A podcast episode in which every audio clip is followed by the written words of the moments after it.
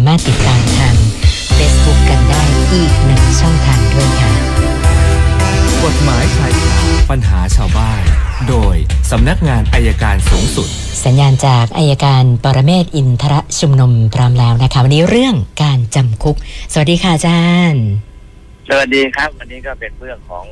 สารราชทันต่อเป็นภาคที่สองนะครับค่ะจริงๆแล้วมันมีแนวคิดอยู่อันหนึ่งว่าเนื่องจากคนล้นคุกมากเนี่ยแล้วคดีพวกคดีที่ประมาทนะครับ คดีเล็กน้อยเนี่ยมันไม่ควรจำคุกกันอย่างจริงจังมากเกินไป มันจะทำให้ให้เสียทรัพยากรก็มีแนวคิดว่า เอ๊ะถ้าเราสร้างเรือนจำเอกชนได้ไหมค่ะอ่าแล้วโทษชนิดไหนจะไปอยู่เรือนจำเอกชน ซึ่งไปอยู่เรือนจำเอกชนหมายความว่าคนไปอยู่เนี่ยพวกมีตังค์ไงคุณชนะมีตังค์ค่ะก็ไปเสียค่าค่าใช้จ่ายเองค่าน้ำค่าไฟ แต่ไม่ได้สะดวกสบายเหมือนอยู่คอนโดอะนะอ่าอาจจะมีแค่ไม่ต้พัองดขลนาดมนั้นมีห้องพักเดี่ยว มีอาหารดีหน่อยนะครับ แต่ก็เป็นการจำคุกตามระยะเวลาที่ศาลกำหนด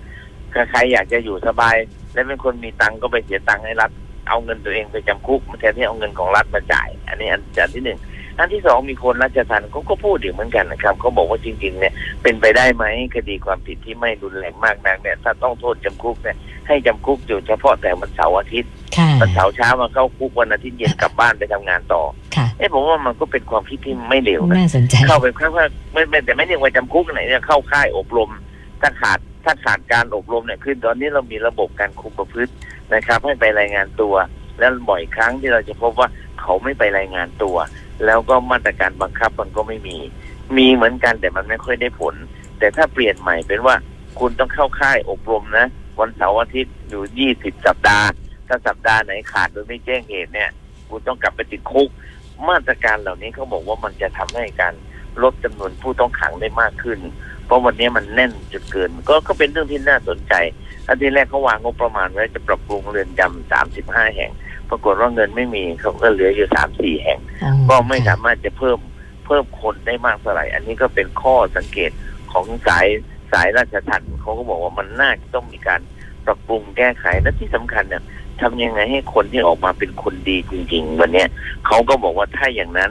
นะถ้าอย่างนั้นจะมีไหมราชการเอาก่อนไหมส่วนราชการเคยรับคนที่ต้องโทษจำคุกในบางประเภทมากขึ้นถ้าคืนคนดีสู่สังคม แต่พอออกมาเสร็จก็เคยติดคุกมาเขาไม่รับค่ะพอเขาไม่รับมามันก็กลับไปอยู่ที่เดิมนะครับ แนวนโยบายอย่างเนี้ยเขาบอกว่าน่าจะต้องกลับมาคิดกันใหม่ ก็ลองฟังฟังกันดูเผื่อสะท้อนไปถึงรัฐบาลใหม่ที่จะเกิด หันมาให้ความสนใจกับคนที่เคยต้องโทษ เพื่อให้กลับคืนสู่สังคมที่ยอมรับเขาได้นะครับ หลายคดีมันก็มันไม่ได้การกระทำความผิดแต่ละคนมันไม่เหมือนกันนะครับ คนเรามันไม่ได้มีความคิดที่คิดชั่วเท่ากัน บางครั้งทำด้วยความจำเป็นหรือความด้วยความอ่าอะไรรู้เท่าไม่ถึงการมันค่ะก็มีอันนี้ก็เป็นเรื่องที่สังคมต้องช่วยกันกลับมาคิดนะครับ อ้าววันนี้คุณจันมีคำถามไหมครับ เริ่มที่ SMS นะคะคุณยานพัฒน์ก็ฝากเข้ามาว่า กรณีแท็กซี่โดนชิงทรัพย์ทำร้ายร่างกายบาดเจ็บสาหัส โทรแจ้งเจ้าหน้าที่ ปรากฏว่าเจ้าหน้าที่ไม่รับแจ้งบอกว่าไม่ใช่ความผิดซึ่งหน้า เขาก็เลยสงสัยว่ากรณีแบบนี้เนี่ยถือว่าเจ้าหน้าที่ละเว้นการปฏิบัติหน้าที่ตามมาตรา 157 หรือเปล่าคะอาจารย์ เป็นครับ เพราะว่าเป็นเลยมีนะเคยมีคำพิพากษาเนี่ยเจ้าหน้าที่ร้อยตำรวจโทรไม่รับแจ้งนะครับ ปรากฏว่าที่สุดศาลก็ปฏิสารตัดสินว่าเกิดแต่นี่ไม่ชอบจำคุกสองปีนะโดนไล่ออกจากราชการ ผมต้องบอกว่าในกฎหมายเขาเขียนและพนักงานตำรวจและพนักงานสอบสวนเนี่ยต้องรับแจ้งและพร้อมให้ความช่วยเหลือกับประชาชนไปเปิดดูได้ครับมาตรา122 123 ต้องรับแจ้งเมื่อมีการร้องขอความตำรวจไม่ใช่รับแจ้งเฉพาะคดีนะครับ รับแจ้งเมื่อมีการขอความช่วยเหลือก็ต้องรับแจ้ง เพราะฉะนั้นถ้าเป็นคดีต้องรับครับค่ะ แล้วก็คุณกิติคุณนะคะนี่สอบถามความคิดเห็นอาจารย์ว่า กรณีทั้งรัฐมนตรีสนชลาออกกันยกใหญ่ไปรับตำแหน่งในไปรับเป็นสวกันเนี่ยนะคะเขาถามว่าครับถือว่าเป็นเรื่องแปลกไหมในระบบการเมืองไทยอะค่ะมันไม่แปลกหรอกครับมันประหลาดมากเลยแหละประหลาดนะ คือคือมันผิดแล้วนะผมว่ามันผิดระบบแล้วแม้ตกระลทั่กงว่ามากคนที่ถูกกล่าวอ้างว่าตั้งบางคนไม่เคยไปประชุมสภาสมาชิกสภานิติบัญญัติยังได้รับการแต่งตั้งผมว่ามันมันผิดปกติ มันเป็นเป็นเรื่องที่แปลกประหลาดครับ คนที่คือคือมันแปลกประหลาดตั้งแต่รัฐธรรมนูญนะครับ ว่าสวเนี่ยมาจากการแต่งตั้งค่ะการแต่งตั้ง แล้วมันไม่หลากหลายนี่ผมว่าอันนี้มันจุดบอดนะครับ ก็ก็ดูกันต่อไป ว่าจะอยู่กันได้นานสักแค่ไหนเพราะผมคิดว่า สสุดท้ายรัฐธรรมนูญก็ต้องแก้ ใครที่เป็นรัฐบาลจะต้องค่ะ อาจารย์คะไม่เก็บเด็ดขาดครับ ค่ะค่ะครับท่านต่อไปคุณสมพลปรึกษาปัญหาลูกชายนะคะ เป็นหนี้ไฟแนนซ์อยู่แสนกว่าบาทนะอันนี้ก็ผ่านมาประมาณ 5 ปีแล้ว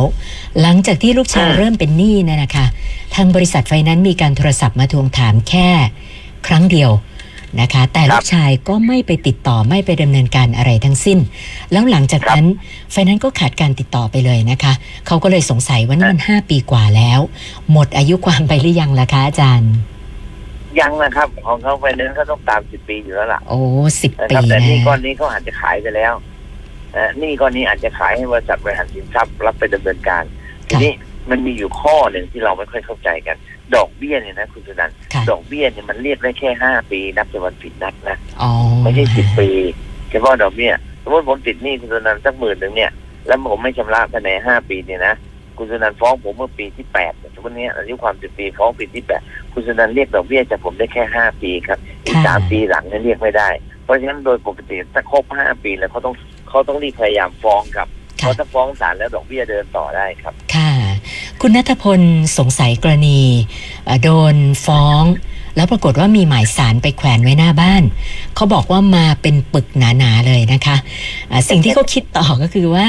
ถ้าเจ้าของบ้านไม่อยู่ แล้วเอกสารมันหลุดหายไปหรือว่าฝนตกได้รับความเสียหาย เวลาขึ้นศาลเนี่ย เราอ้างว่าเราไม่รับได้หรือเปล่าอะคะอาจารย์ คือ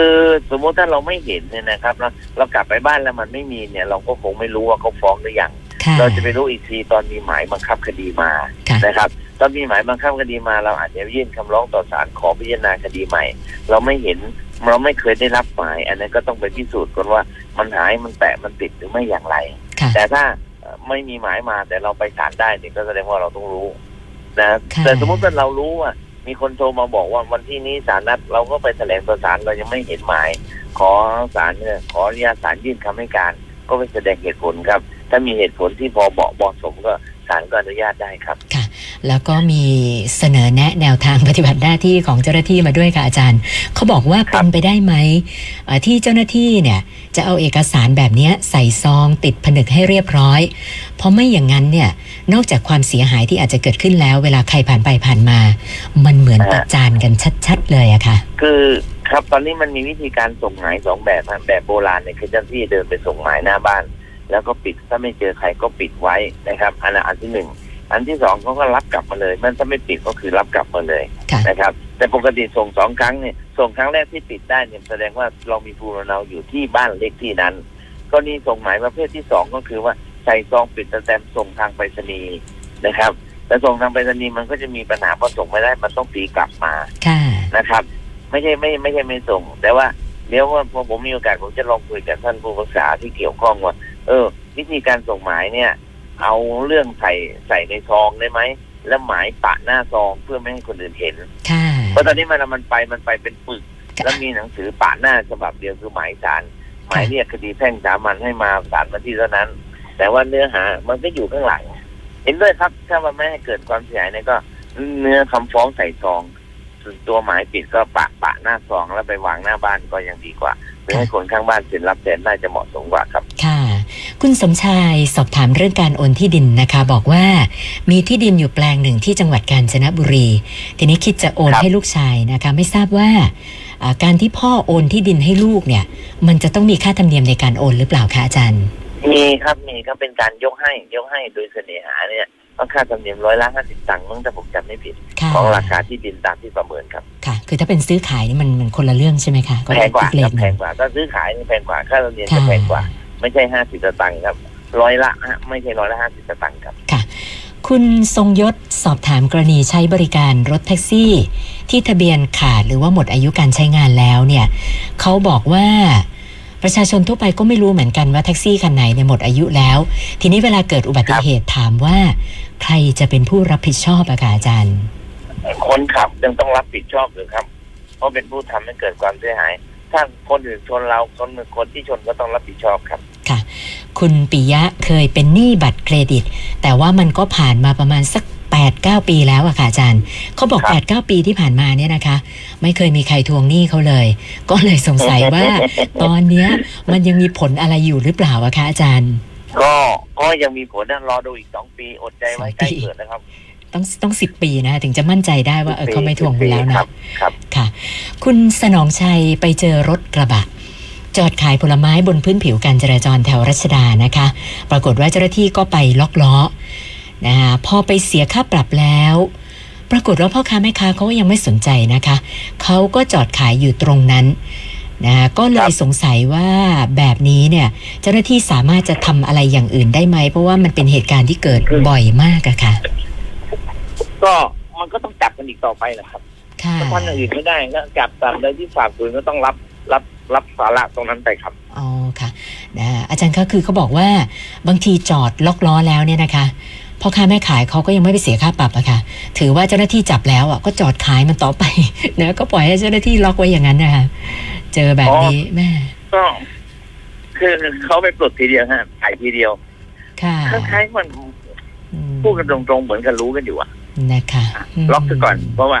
ใครมาเห็นจะได้รู้ว่าอาจจะหน้าที่ทำหน้าที่แล้ว พ่อค้าแม่ค้าก็โอเคยอมเสียก็เดี๋ยวก็ไปว่ากัน มันค่ะพูดยากเหมือนกันนะถ้าต่างฝ่ายต่างต่างหลีกเลี่ยงที่จะปฏิบัติตามกฎหมายอะครับ ค่ะ คุณสนั่นบอกว่าอยู่กินฉันสามีภรรยากับผู้หญิงคนหนึ่งแต่ว่าไม่มีการจดทะเบียนสมรส แล้วก็มีทรัพย์สินที่ทำร่วมกัน ก็ใส่ชื่อภรรยาทั้งหมดเลย ตอนนี้มีปัญหาแยกทางกัน ก็จะไปขอแบ่งทรัพย์สินนะคะแต่ภรรยาบอกไม่ไม่ได้ ชื่อฉันทั้งหมด ก็เลยสงสัยว่าจะต้องทำยังไง เพราะว่าเขาไม่ยอมแบ่งให้เลยอะค่ะอาจารย์อ่าฟ้องแล้วก็พิสูจน์ว่าเป็นทรัพย์สินที่ทำมาหาได้ระหว่างอยู่กินร่วมกันค่ะ นะครับมันคล้ายๆกับฟ้องคล้ายๆกับฟ้องอาจารย์คะสัญญาณแต่ว่าเราเราใช้วิธีการพิสูจน์ ครับใช้การพิสูจน์แบบเดียวกับสินสมรสครับค่ะเพราะว่าค่ะเขาเรียกเขาเรียกว่าเป็นทรัพย์สินที่ทำมาหาได้ระหว่างอยู่กินเดี๋ยวนะคะ ขออนุญาตทีมงานเช็คสัญญาณอาจารย์นิดหนึ่งสัญญาณเหมือนแบบดำน้ำนะฮะอาจจะได้ยินไม่ค่อยชัดเดี๋ยว เดี๋ยวคุณสนันรอแป๊บหนึ่งนะให้ทีมงานประสานแล้วก็จะได้ฟังกันแบบแจ่มๆชัดๆหน่อยนะคะนะท่านใดจะเพิ่มเติมคำถามยังได้นะคะ เพราะว่าดิฉันยังเหลืออีก 3คำถามนะคะ ก็ส่งเข้ามากันได้นะคะ เดี๋ยวขอเช็คสัญญาณอาจารย์ อาจารย์คะครับอะอะโอเคถ้างั้นขอขอคุณสคือนันสาใหม่มีอีกปัญรอญาบแม้ไม่จดทะเบียนสมรสเนี่ยนะครับค่ะถ้าทำมาหาได้นะทรัพย์สินที่ได้มาระหว่างที่อยู่กินร่วมกันฉันสามีภรรยานะครับ ก็สามารถขอแบ่งได้เขาไม่เรียกว่าสินสมรสเขาเรียกว่าทรัพย์สินที่ทำมาหาได้ในระหว่างในระหว่างอยู่กินกันนะครับ เพียงแต่ว่าการไม่จดทะเบียนสมรสเนี่ยไม่มีสิทธิ์รับมรดกของอีกฝ่ายหนึ่งครับ ค่ะคุณอุดรทรัพย์สงสัยเรื่องการค้างค่าโทรศัพท์ เขาบอกว่าเขาเนี่ยค้างอยู่ประมาณ 3,700 กว่าบาทนะคะ ทีนี้ถ้าหากว่าทางผู้ให้บริการเขาฟ้องร้อง เขาถามว่าเรื่องมันจะเป็นยังไงต่อไปอะค่ะอาจารย์ ไม่ฟ้องครับสามพันเจ็ดเนี่ยก็ไม่ฟ้องไม่คุ้มเงินใช้จ่ายค่ะนะครับ แต่ว่าเราก็อาจจะถูกติดปัญหาเรื่องแบตลิสต์เขาจะส่งว่าไม่ชำระหนี้ได้ครับค่ะ แล้วเขาถามว่ากรณีแบบนี้อายุความสักกี่ปีคะอาจารย์สองปีครับ ค่ะสองปีก็บัตรเครดิตครับ ค่ะ คุณสนธยาเช่าบ้านเขาอยู่ แล้วก็ค้างค่าเช่ามาหลายเดือนแล้ว ก็สงสัยว่าเอ ถ้าเจ้าของบ้าน เกิดใช้วิธีการมายึดข้าวของในบ้านเนี่ยนะคะ เขาจะทำอย่างนั้นได้ไหม และเราจะดำเนินการยังไงได้บ้างอะคะอืมมายึดเฉยๆไม่ได้ต้องมีหมายสารมาเนาะค่ะไม่ไม่ยึดเฉยๆไม่ได้ก็ผิดกฎหมายครับค่ะเข้ามาเข้าเข้ามายึดอย่างนั้นอะโดนข้อหารักทรัพย์ได้ครับค่ะอ่า แล้วก็อีกหนึ่งท่านคุณเอกราชนะคะเป็นกรณีอุบัติเหตุ เขาบอกว่าเกิดเหตุการณ์รถจักรยานยนต์ฝ่าไฟแดง แล้วมาชนกันกลางแยกนะกรณีแบบนี้ญาติพี่น้องมาติดต่อนะขอให้ช่วยค่ารักษาพยาบาลเขาบอกว่าถ้าเขาไม่จ่ายเนี่ยนะมันจะมีปัญหาอะไรต่อคดีไหม เพราะว่าคนขับได้รับบาดเจ็บสาหัสเลยค่ะอาจารย์ เราเราผิดหรือเราถูก เราถูกปัญค่ะหาอ่า จักรยานยนต์ฝ่าเราไฟถูแดกงไม่มามีปัญหาเราถูกไม่มีปัญหาครับ ไม่มีความผิดอะไรทั้งนั้นนะครับ เพียงแต่ว่า ถ้าช่วยได้ก็ช่วยกันไปเขาคิดแค่นั้นเองครับอ๋อค่ะ วันนี้เข้ามาทั้งหมด 12คำถามค่ะอาจารย์ โอเค เปิดเทอมเมื่อไหร่เนี่ยคุณตุนันท์อาทิตย์หน้าวันที่เนี่ยค่ะสิบสิบสี่สิบห้าสิบหกนี่ก็ไล่ๆกันไปแล้วค่ะโอ้อาโหจารย์เอาแล้วเหรอเอาอย่างค่ะเงี้ยไม่เป็นไรตื่นเช้ากว่าเดิมค่ะโอเคครับ วันนี้เท่านี้ครับ สวัสดีครับ ขอบคุณค่ะ สวัสดีค่ะอายการปรเมศวร์อินทรชุมนุมค่ะ กฎหมายชายคาปัญหาชาวบ้าน